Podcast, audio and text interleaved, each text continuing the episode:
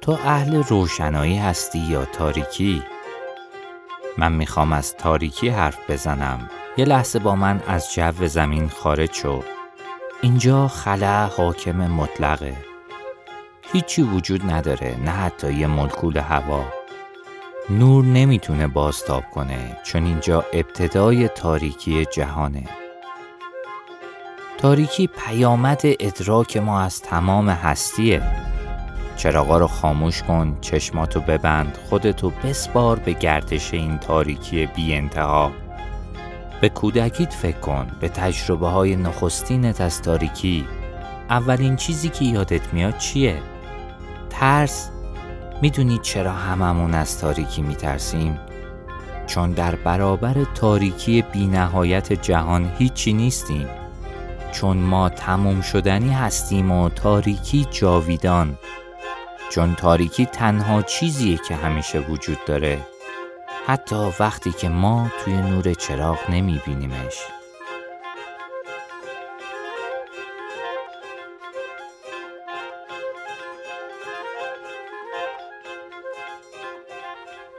سلام دوستان من مهراد بازگر هستم شما به قسمت پنجم از فصل اول پادکست من گوش می‌دید توی این فصل رومانی رو با عنوان متوری می‌خونم که نوشته خودمه.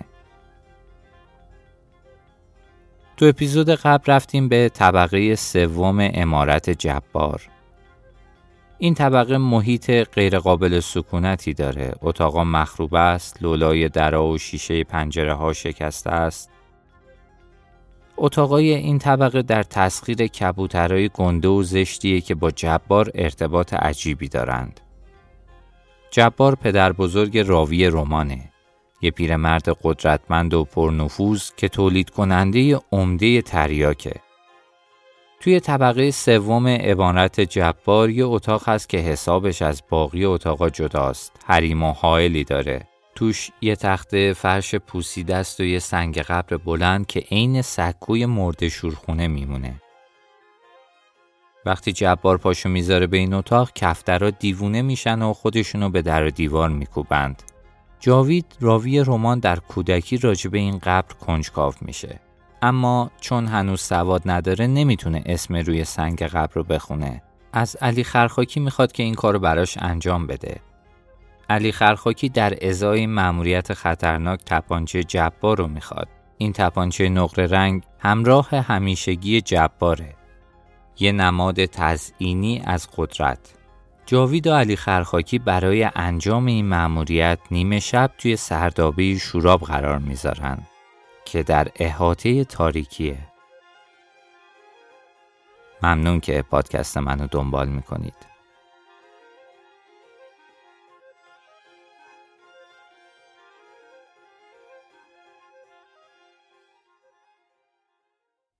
بیشتر کودکی من تو دالونای تاریک سردابه شوراب گذشت. تو حیات تمام خونه های شوراب یه سوراخی بود که با 20 تا پله بلند به زیرزمینی تاریک و نمور و خنک ختم می شد. آفتاب ظهر که میکوبید اهالی با آزوغهاشون به این دخمه بزرگ پناه می آوردند. در این سردابه هیچ حریم حالی وجود نداشت. چون نسلهای گذشته به این نتیجه رسیده بودند که با برداشتن دیوار زیرزمین خونه ها شوراب تبدیل به یه روستای دو طبقه میشه.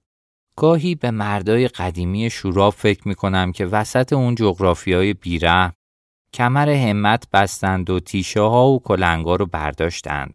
به دل زمین زدند و تونلا و کوچه ها و پلای پیش در پیچ و کندن و به هم وصل کردند. خیلی طول کشید تا جرأت کردم از راه بله سردابه تا انتها برم پایین. می‌دونی دهانی این راه بله شبیه چی بود؟ حفره گشاد اجده که خزیده بود به دل زمین. هر بار که توی این دهانه وای میستادم با وحشت به ظلمات بیپایان مادون زمین چشم میدوختم و جریان هوای خنک زیرزمین و روی صورت تبدارم احساس می کردم. شب واقعه با علی خرخاکی توی سردابه قرار داشتم. خیلی وقت بود که سفره تموم شده بود. جبار خواب بود و نمی‌دونست تپانچهش به جای گنجه توی شلوار منه. باید می‌رفتم پایین و به اون تونل مرگ وارد می شدم.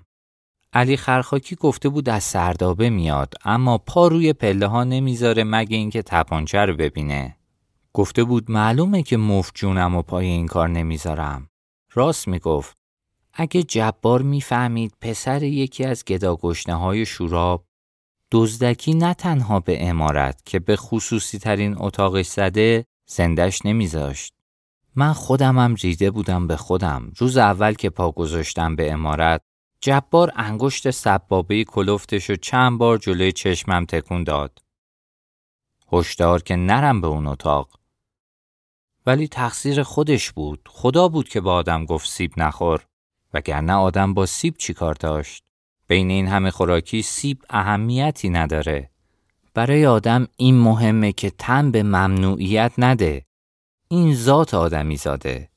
به هر قیمتی که بود باید علی خرخاکی و با خودم به اون اتاق طبقه سوم امارت میکشوندم تا اسم روی سنگ قبر رو بخونه. این راز باید برملا می‌شد.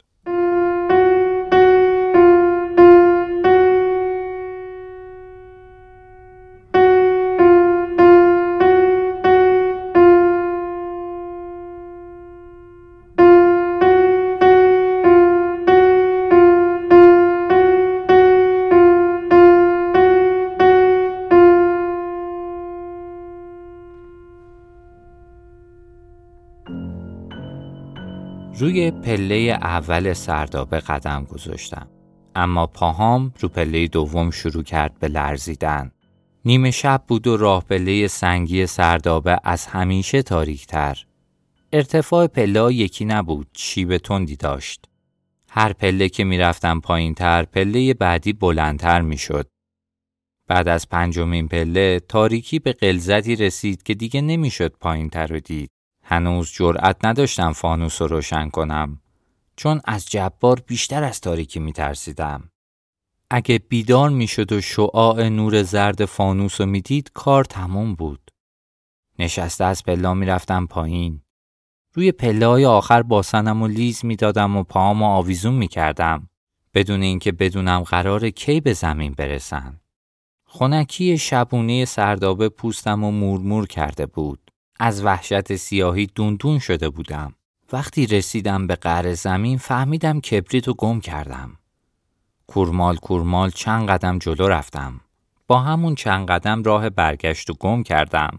تنها چیزی که وجود داشت سیاهی مطلق و بی انتها بود و سکوتی پرحجم. یه جایی شبیه فضا با حس گردش، گردش انبوهی از تاریکی. بالاخره صدای سوت اومد. یه سوت خیلی آروم جنبنده ای داشت می جنبید ولی نمیفهمیدم کجاست. نمی‌دونستم چقدر دوره چقدر نزدیک. یهو صدای نحسش توی اون دالون سیاه پیچید. فکر کردم جا زدی جاوید خان. گفتم هیست تا همه رو بیدار نکردی. گفت تپونچه رو آوردی؟ گفت کو من که نمی بینمش. گفت چرا چراغ نیاوردی احمق؟ گفتم آوردم کبریتو گم کردم. صدایی خشخش اومد و یه دست به دستم ساییده شد و چراغ ازم گرفت. اول جرقه کبریت رو دیدم. بعد یه لحظه تو سایه شعله چوب نحیف صورت علی خرخاکی رو دیدم که نشسته بود زمین. اما تا فیتیله رو کشید بالا دل روشنایی شکافته شد و خفاشا مثل یه پرده هزارلای سیاه به سر و صورتمون پیچیدند. پرد شدم روی زمین و چراغ و شکستم.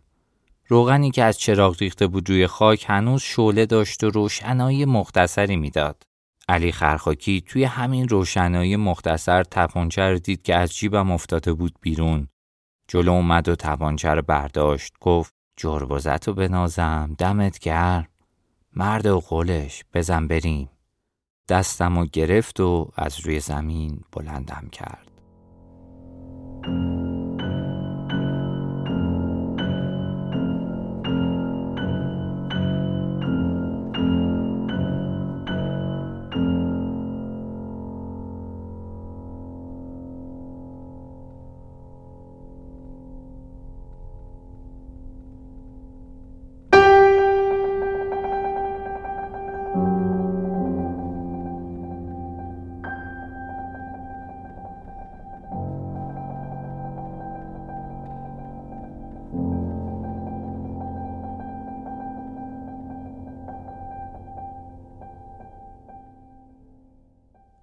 گفتم آروم اگه لو بریم جبار خونمونو میریزه. از سردابه خزیدیم بیرون و از پله های آجوری راهروی امارت رفتیم طبقه سوم. پشت اتاقی که سنگ قبل داخلش بود. جون ما به این بسته بود که صدا از هیچ کفتری در نیاد. آروم دستم و روی دستگیره فلزی سرد گذاشتم و در اتاق و باز کردم. اتاق از محتاب روشن بود. علی خرخاکی بیشتر هیجان زده بود تا وحشت زده. در و دیوار رو نگاه می کرد. گفت چه حالی میده آدم تو خونش قبرستون داشته باشه. گفتم ساکت می‌خوای بیچارمون کنی؟ گفت نترس جبار گوشش سنگینه. گفت شنیدم داییات این ورا آفتابی شدن. گفتم تو رو خدا خفه شو. گفت بابام میگه داییات یه روز جبار رو می‌کشن. گفتم تپونچه رو گرفتی حالا زود قبر رو بخون و برو. خنده کجی کرد و رفت سمت قبر. یکم نگاش کرد گفت چیزی معلوم نیست. به خاطر طوفان از یه وجب خاک نشسته بود رو قبر. داشتم با کف دستم خاک و کنار می زدم که گفت با دست نمیشه برو از تو حوز یه کاسه آب بیار که خاکشو بشوریم. گفتم خولی می‌خوای برم تو حیات همه رو بیدار کنم؟ گفت راست میگی پس برو دم در به پا کسی نیاد. رفتم کنار در. با مراقبت سرک کشیدم. با اینکه کف درا ساکت بودن حضورشون صدا داشت. گاهی تق تق نوکی که به زمین می‌خورد یا آهنگ جابجا شدن باد زیر بال کفتری که تو شب محتاب زیر بغلش رو تمیز می‌کرد. این وسط صدای شرشر آب شنیدم. وقتی برگشتن دیدم علی خرخاکی شلوارش کشیده پایین و داره رو قبل میشاشه. گفت اگه جبار بمیره چیکار می‌کنی؟ توان شنیدن نداشتم. واژه ها کش می اومد و نامفهوم می شد. چون شاشیدن با اتاقی که جبار می پرستید مساوی بود با کش اومدن واژه ها و نامفهوم شدنشون. چش دوختم به خیسی شاش که داشت نوشته را از زیر خاک می‌کشید بیرون. همونطور که میشاشید گفت راست میگن که تو داداشتو توی شکم مادرت خوردی؟ صدای بغبغوی کفتر اومد. گفتم چی نوشته؟ همونطور که میشاشید دولا شد نوشته رو بخونه. اما چیزی نگفت. وحشت زده بود. انگار اسم خودش رو قبل خونده باشه. گفت نوشته جبار. تا گفت جبار صدای پریدن کفترا مثل اول تیربار یه جنگ خونین تمام امارت رو لرزوند. یه سایه بلند پشت سرمون قد علم کرده بود. جرأت نداشتیم برگردیم و نگاش کنیم. سرم گیج رفت. چند قدم رفتم عقب تا به دیوار تکه بدم. جبار جلوی در وایستاده بود و داشت شاشیدن علی خرخاکی و روی اون قبر مرموز تماشا می‌کرد. جبار اومد تو گردن علی خرخاکی رو گرفت. با یه نگاه کشدار صورت بچه رو که رنگ به رو نداشت خوب برانداز کرد.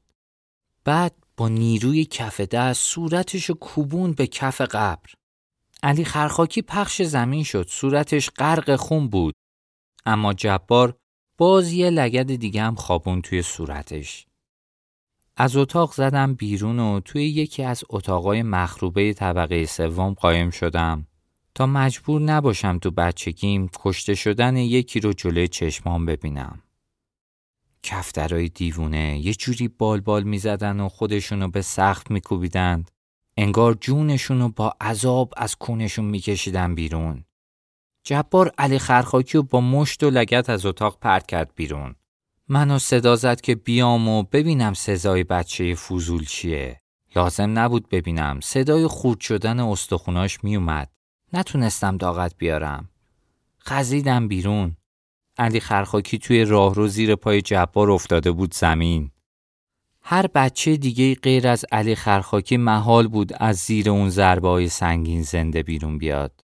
اما اون سختجون نکبت از یه لحظه قفلت جبار استفاده کرد خیزی برداشت و از لای دست و پا فرار کرد و همونطور که از کاسه سرش خون میریخ بیرون خودشو از پله ها پرت کرد پایین و مثل یه خفاش زخمی پناه برد به سردابه. بعد از رفتن علی خرخاکی جبار به جای اینکه سراغ من بیاد ولی من رو سیاه و کبود کرد. به این بهونه که پای گدا ها رو به خونه باز کرده. بعد تا صبح تو حیات قدم زد و بلند بلند نفس کشید. من یه چکم نخوردم. اما برای جبار این ماجرا گرون تموم شد. چون دقیقا همون جرقه ای بود که سرهنگ هشدارش داده بود.